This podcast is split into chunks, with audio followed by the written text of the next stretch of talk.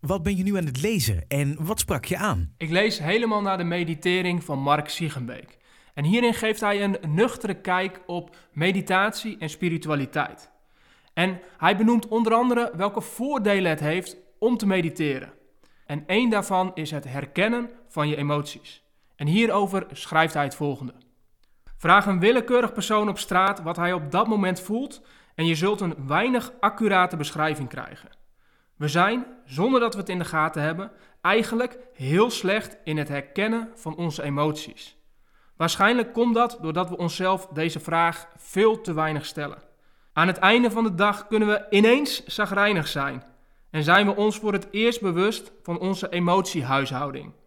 Dit is jammer, want als je niet weet wat er in je omgaat, kun je er ook niet op handelen. Waarom sprak juist dit jou zo aan? Omdat er achter emotie zo enorm veel energieschil gaat. Het is één grote energiebron. En ga maar na. Als jij boos bent en je weet dat aan te raken, je weet daar contact mee te maken, ja, dan ontploft er iets. Dan ontploft er ook een bom van energie. En datzelfde geldt voor elke andere emotie die je kunt voelen. Ook verdriet bijvoorbeeld. Ook angst. Daarachter zit altijd energie. En het is zo jammer dat we dit zo vaak onderdrukken.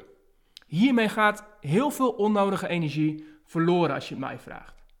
Hier in het Westen, waar we opgroeien, leren we al van jongs af aan om in ons hoofd te gaan. Om dingen te bedenken, te beredeneren, te analyseren.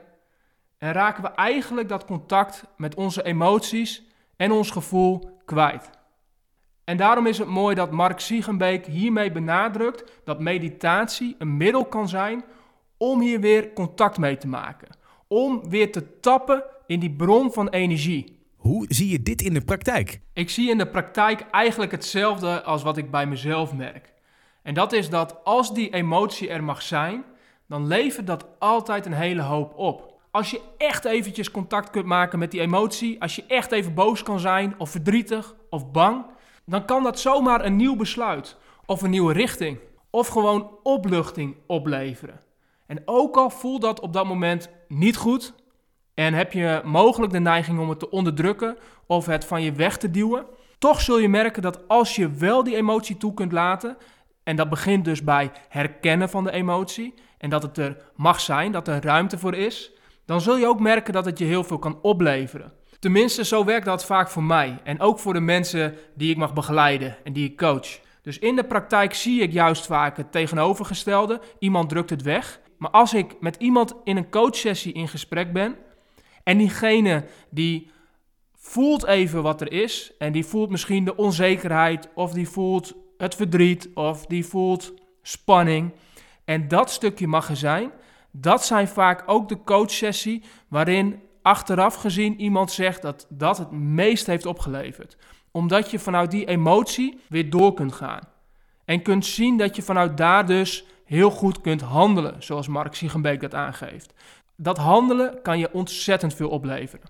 Maar daarvoor moeten we onszelf dus wel trainen om het steeds beter te herkennen. Door tijd en ruimte te maken voor die emoties.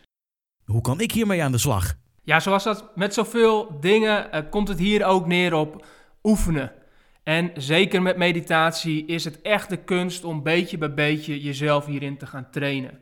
En wat je dus wil is het oefenen met het herkennen van emoties. En het begint allemaal bij daar bewust de tijd voor te nemen. Wat mij daarbij helpt is om het te zien als een soort van check-in. Zo nu en dan neem ik de tijd om echt even bij mezelf in te checken. En daarmee dus met name in te checken in die emoties. Hoe je dat doet, heel praktisch. Je gaat zitten, je neemt de tijd, en dat hoeft echt niet veel te zijn, neem een paar minuten. En ga zitten voor een check-in. En check bij jezelf welke emoties je voelt. En doe dat zonder dat je er iets aan wilt veranderen. Ook als je de neiging voelt om een bepaalde emotie weg te drukken of er niet te laten zijn, is het de kunst om te accepteren wat er is. Want nogmaals, juist daarachter zit enorm veel energie. Dus je kunt het enorm goed gebruiken. En tot slot, in het boek van Mark Siegenbeek staan nog veel meer oefeningen die je hierbij kunnen helpen.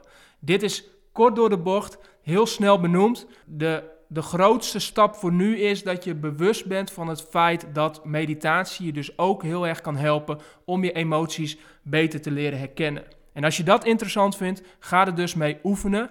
Doe het een paar minuten per dag.